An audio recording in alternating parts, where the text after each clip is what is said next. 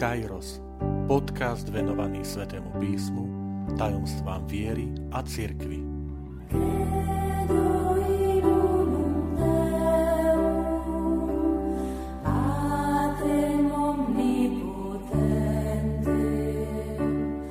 Sedemnásta časť, keď Boh ponúka zmluvu. Vitajte pri počúvaní tohto podcastu. Volám sa František Trstenský, som katolícky kňaz, farár v Kešmarku a prednášam sväté písmo na Teologickom inštitúte v Spišskom podradí. Práve sme vstúpili popolcovou stredou do pôstneho obdobia a je to skutočne taký čas stíšenia a počúvania Božieho slova. Milí priatelia, Chcem vašu pozornosť dnes zamerať na nedele pôstne obdobia, ktoré máme pred sebou. Mám na mysli konkrétne prvých 5 nediel pôstneho obdobia. Totiž tá šiestá nedela je kvetná nedela. Je to vždy spojené s opisom pánovho utrpenia, s čítaním tzv. paší, teda práve v preklade to je to umúčenie Ježiša Krista a potom slávnostná veľkonočná nedeľa vzkriesenia Ježiša Krista. Ale kým to všetko príde, máme pred sebou 5 pôstnych nediel. Oni sú skutočne tým Božím slovom výnimočné. Začnem možno tak od konca, evanieliami. Evanielia majú v čomsi každý rok rovnaký výber, štruktúru, prvá pôstna nedela vždy je to úryvok o tom, ako Ježiš je pokúšaný e, zo strany satana na púšti. Druhá pôstna nedela je vždy o tom, ako Ježiš vystúpil na vrch a tam sa premenil pred svojimi učeníkmi za prítomnosti Mojžiša a Eliáša. Ale potom sa to už začína rozdeľovať podľa toho, aký je liturgický rok A, B, C. Teraz máme liturgický rok B a e, tretia pôstna nedela e, sa vždy číta, poviem, téma z Jánovho evanielia, vyčistenie chrámu. Potom sa v Jánovom evaníliu pokračuje aj štvrtej pôstnej nedeli. Je to Ježišová reč s Nikodémom o tom, ako syn človeka musí byť vyzvihnutý od zeme a všetkých pritiahne k sebe. A napokon e, piatá pôstna nedela je úrivok, ako Gréci, ktorí prišli na sviatky do Jeruzalema, chcú vidieť Ježiša. Toto sú evanielia. Zaujímavosťou sú potom druhé čítania. Druhé čítania sú preto zaujímavé v tie nedele, tých prvých 5 nediel, že každú nedelu sa číta úrivok z nejakého iného novozákonného spisu. Že nie je to nejaké pokračovanie, ale za každým je to iný úrivok. Teraz hneď na prvú pôstnu nedelu to bude úryvok z prvého Petrovho listu, potom z listu Rimanom, prvý list Korintianom, Efezanom, Hebrejom a na kvetnú nedelu list Filipanom. Dobre, ale ja chcem vašu pozornosť tentokrát zamerať na prvé čítania. Na prvé čítania zo Starého zákona, ktoré v tento liturgický rok majú jednu tému, ktorá sa vynie ako zlatá niť cez starý aj nový zákon, teda cez obidve časti svätého písma a to je téma zmluvy.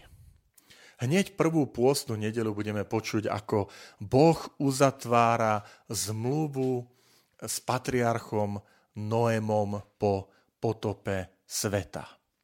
Potom druhú pôstnu nedelu to bude zmluva, ktorú Boh uzatvára s patriarchom Abrahámom. Potom tretiu pôstnu nedelu to bude zmluva, ktorú Boh uzatvára prostredníctvom Mojžiša na vrchu Sinaj s vyvoleným židovským národom, dar 10 božích prikázaní a ostatných prikázaní. Potom bude štvrtá pôstna nedela také akoby trošku prestávka, bude to zamyslenie sa nad tým, že čo čo spôsobilo babylonské zajatie? Prečo ľud, ktorý mal zasnubenú krajinu, mal Božie prikázania, zrazu o túto krajinu, o chrám, o Jeruzalem prišiel? A odpovedou je, No preto, lebo bol neverný e, zmluve, ktorú Boh uzavrel so svojím národom. Nedodržal podmienky, odstúpil od tejto zmluvy a preto ho stihlo e, toto nešťastie, že sa vzdialil od Boha aby sme potom v 5. pôstnej nedeli počuli znova prísľub z knihy proroka Jeremiáša o novej zmluve, ktorú Boh uzatvorí so svojim ľudom. Keď takto uvažujeme, my prichádzame do nového zákona, kde Boh posiela Ježiša Krista, svojho syna, aby s ľudstvom uzavrel novú a väčšnú zmluvu. A už rozumiete, keď sme na Svetej Omši, slova premenenia, posledná večera, Ježiš vo večeradle so svojimi apoštolmi a on prednesie nad kalichom slova toto je krv novej a väčšnej zmluvy. Môžeme rozmýšľať, čo sa vtedy e, ako si prešlo, e, preblisklo hlavami jeho učeníkov, veď mali pred očami celé tie dejiny izraelského národa, všetky tie prislúbenia, zmluvy, ktoré Boh im dával. A tu je zrazu Boží syn, ktorý im hovorí, moja obeta, obeta kríža, obeta vyliate mojej krvi, to je nová a väčšiná zmluva, na ktorej vám dávam účasť, ktorú ja uzatváram s vami v krvi medzi Otcom a vami. Ježiš je ten prostredník. Preto tá dôležitosť Svetej Omše. Preto tá dôležitosť Eucharistie, ktorá nám tak chýba, že my si tam uvedomujeme, Boh nás pozýva k tomu, aby sme si vždy obnovili, uvedomili túto zmluvu, do ktorej sme my pozvaní. A tak aj túto časť chcem práve tejto téme zmluvy venovať trošku viac, tak bližšie. Že čo všetko v tej, v tej téme zmluvy nájdeme. V prvom rade naozaj platí, čo mnohí e, biblisti hovoria, že, že jeden z tých charakteristických znakov svätého písma je, že to je téma zmluvy, ktorá neustále prechádza tými textami svätého písma. Um, my sme teraz spomenuli, je to zmluva, ktorú uzavrel Boh s Noémom potom s Abrahámom, s Mojžišom, ale potom poznáme aj zmluvu, ktorú uzavrie e, na Moabských výšinách. Je to 28. a 29. knihy Deuteronomium, tesne pred vstupom do zasnúbenej krajiny. A potom je to zmluva, ktorú Boh uzavrel s kráľom Dávidom. Potom sme spomenuli Jeremiáša. A potom s Ježišom Kristom. Viete, čo je zvláštnosť týchto zmluv? Že tam nejde E, akoby za každým o novú zmluvu, o nejakú úplne čosi nové, ktoré, čo tu doteraz nebolo, v tom zmysle, ale skôr ide o e, zadefinovanie tej zmluvy, pretože nastali nové podmienky. Izraelský národ sa ocitol e, pred novými skutočnosťami a je potrebné nastaviť tie parametre tej zmluvy práve na tie nové skutočnosti. Pozrite, prvá zmluva s patriarchom Noémom. No je po potope. Pred e, ľudstvom je nová doba, nová výzva vzťahu s Bohom. Ako budeme ďalej žiť? A Boh prichádza so zmluvou k patriarchovi Noémovi a hovorí, dám ti svoju zmluvu, uzavriem s celým ľudstvom s tebou. Potom je to Abraham. Prečo nová zmluva s Abrahamom? Lebo je to nová situácia. Zrazu Boh si vyberá jeden vyvolený národ a Boh povie, v tebe požehnám tvojich potomkov. To znamená, sú tu nové okolnosti. A Abraham je ten, cez ktorého je požehnaný celý vyvolený národ. Potom je to zmluva s Mojžišom. Znova môžeme uvažovať, že prečo? Pretože je to nová skutočnosť. Izraelský národ práve vyšiel z egyptského otroctva a vstupuje pomaličky do zasnúbenej krajiny a potrebuje nanovo zadefinovať svoj vzťah s Bohom. Ako chceme žiť? Čo to chceme vlastne byť? Čím, čím chceme ako národ byť, ako spoločnosť? Na čom chceme stavať svoju spoločnosť?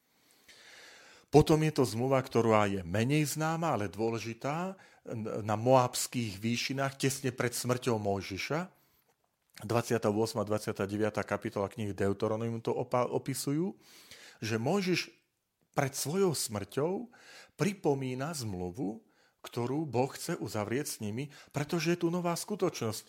O niekoľko chvíľ, dní, mesiacov vstúpite zo zasnúbenej krajiny. Tie všetky nádeje sa teraz naplnia a my potrebujeme znova nadefinovať, ako žiť v týchto nových okolnostiach.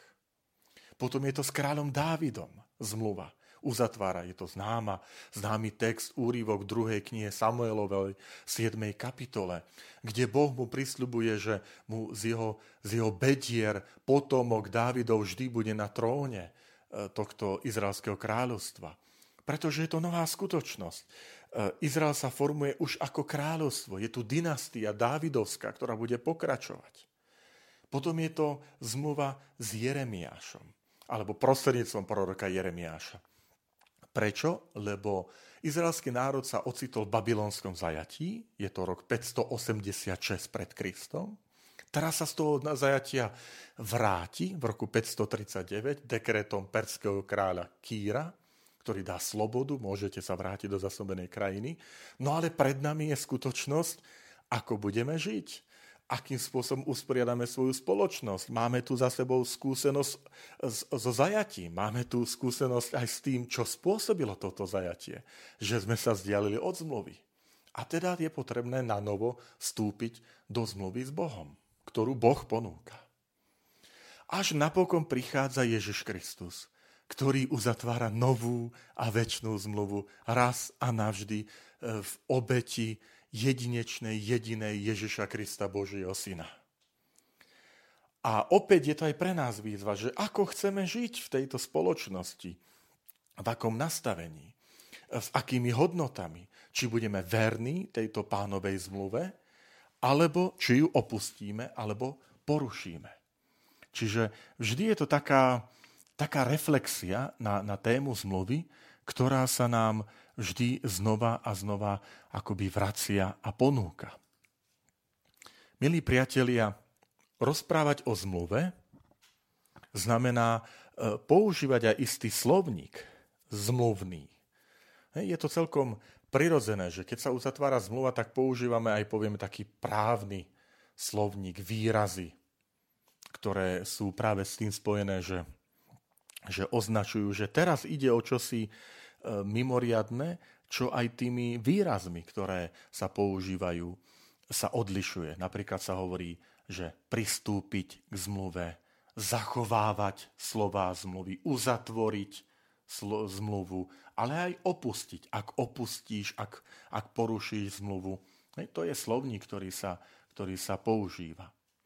Dôležitým znakom zmluvy, ak ako ich máme v Svetom písme, je E, prísah. Sú to dve zmluvné stránky, ktoré sa zavezujú, že e, naplnia ten obsah zmluvy. A toto je krásne.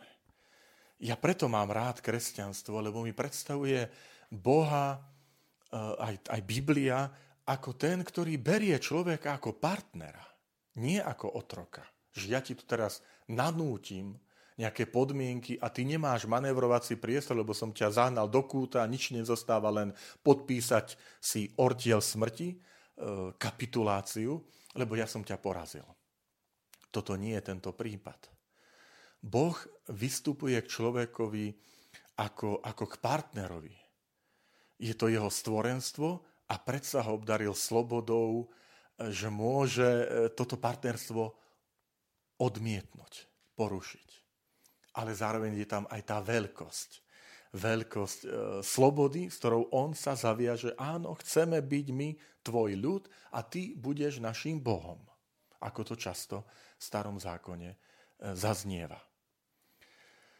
A preto aj máme e, prorokov, ktorí upozorňujú národ a vyčítajú mu, že Boh vždy prichádzal k vám so zmluvou a vždy, vy ste ju porušili.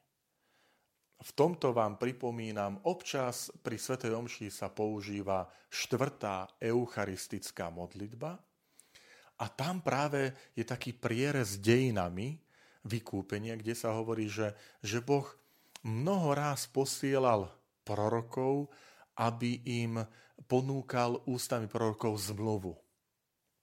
A potom poslal svojho syna Ježiša Krista, aby, aby tú zmluvu akoby naplnil v plnosti, ponúkol tú novú, väčšinu, neodvolateľnú zmluvu o svojom synovi. Ehm, keď hovoríme o, o zmluve, ktorú nachádzame ehm, v Svetom písme, tak si všimnite, že súčasťou tých zmluv boli veľakrát aj také viditeľné znaky.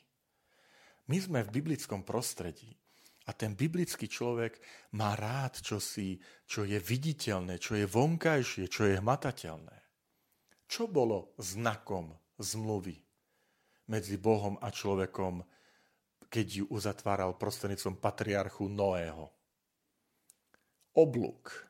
Boh vložil oblúk do, do oblakov. Krásny symbol, lebo oblúk v biblickom výraze znamená luk, To je aj tvarom. A to znamenalo, že Boh upúšťa od nejakého teroru, že Boh nie je ten, ktorý je nejaký vojenský nátlak, že tu nebudem, ja neuzatváram s tebou nejakú pakt o neútočení, vojenskú zmluvu, ale ju premieňa, že bude to pripomínať dúha, pokoj, odpustenie. Hej, to je ten viditeľný znak. V minulosti e, neboli notári, tak ako dnes, že notár tam dá pečiatku a za prítomnosti notára a svetkov sa to tam spečatí, podpíše.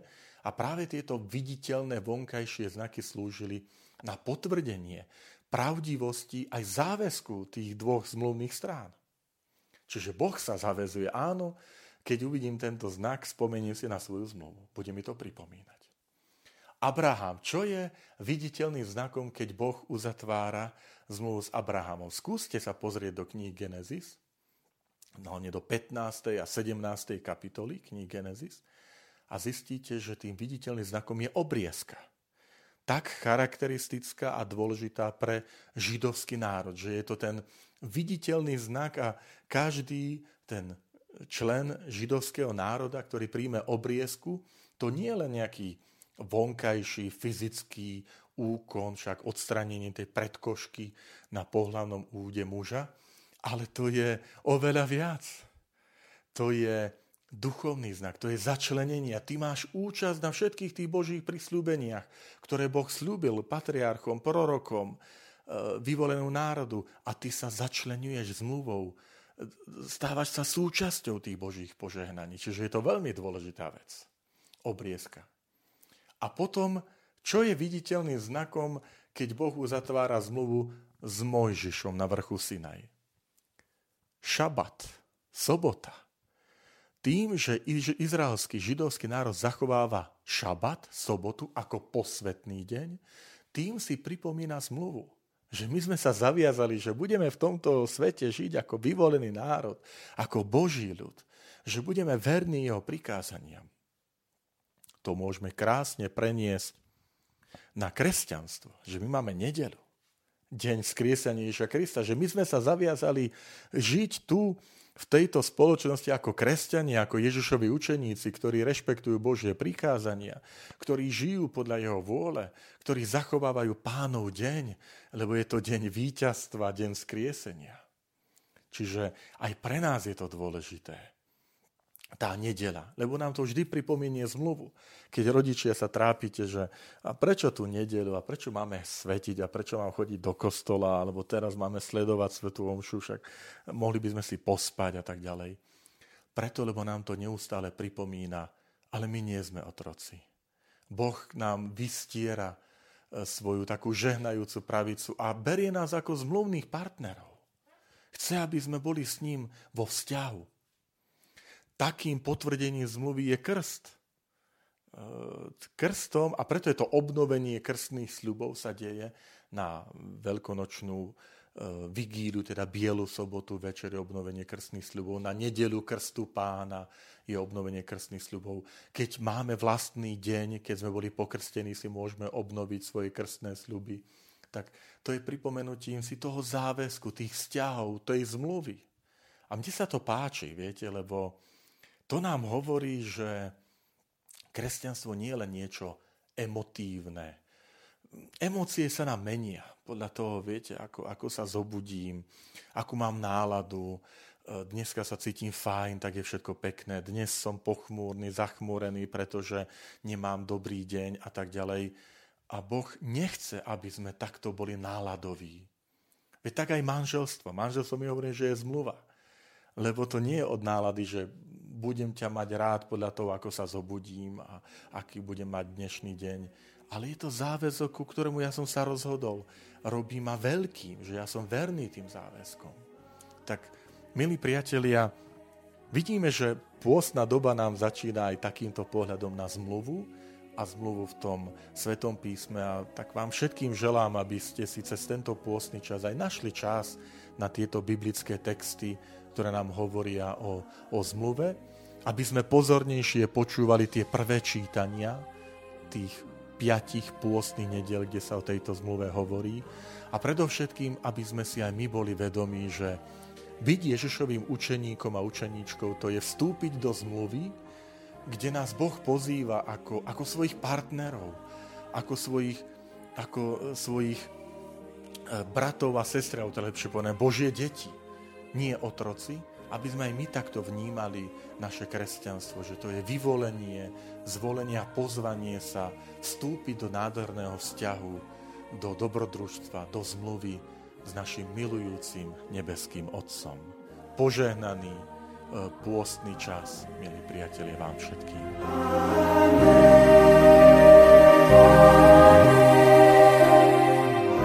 Ďakujem, že ste počúvali tento podcast. Teším sa na ďalšie stretnutie s vami.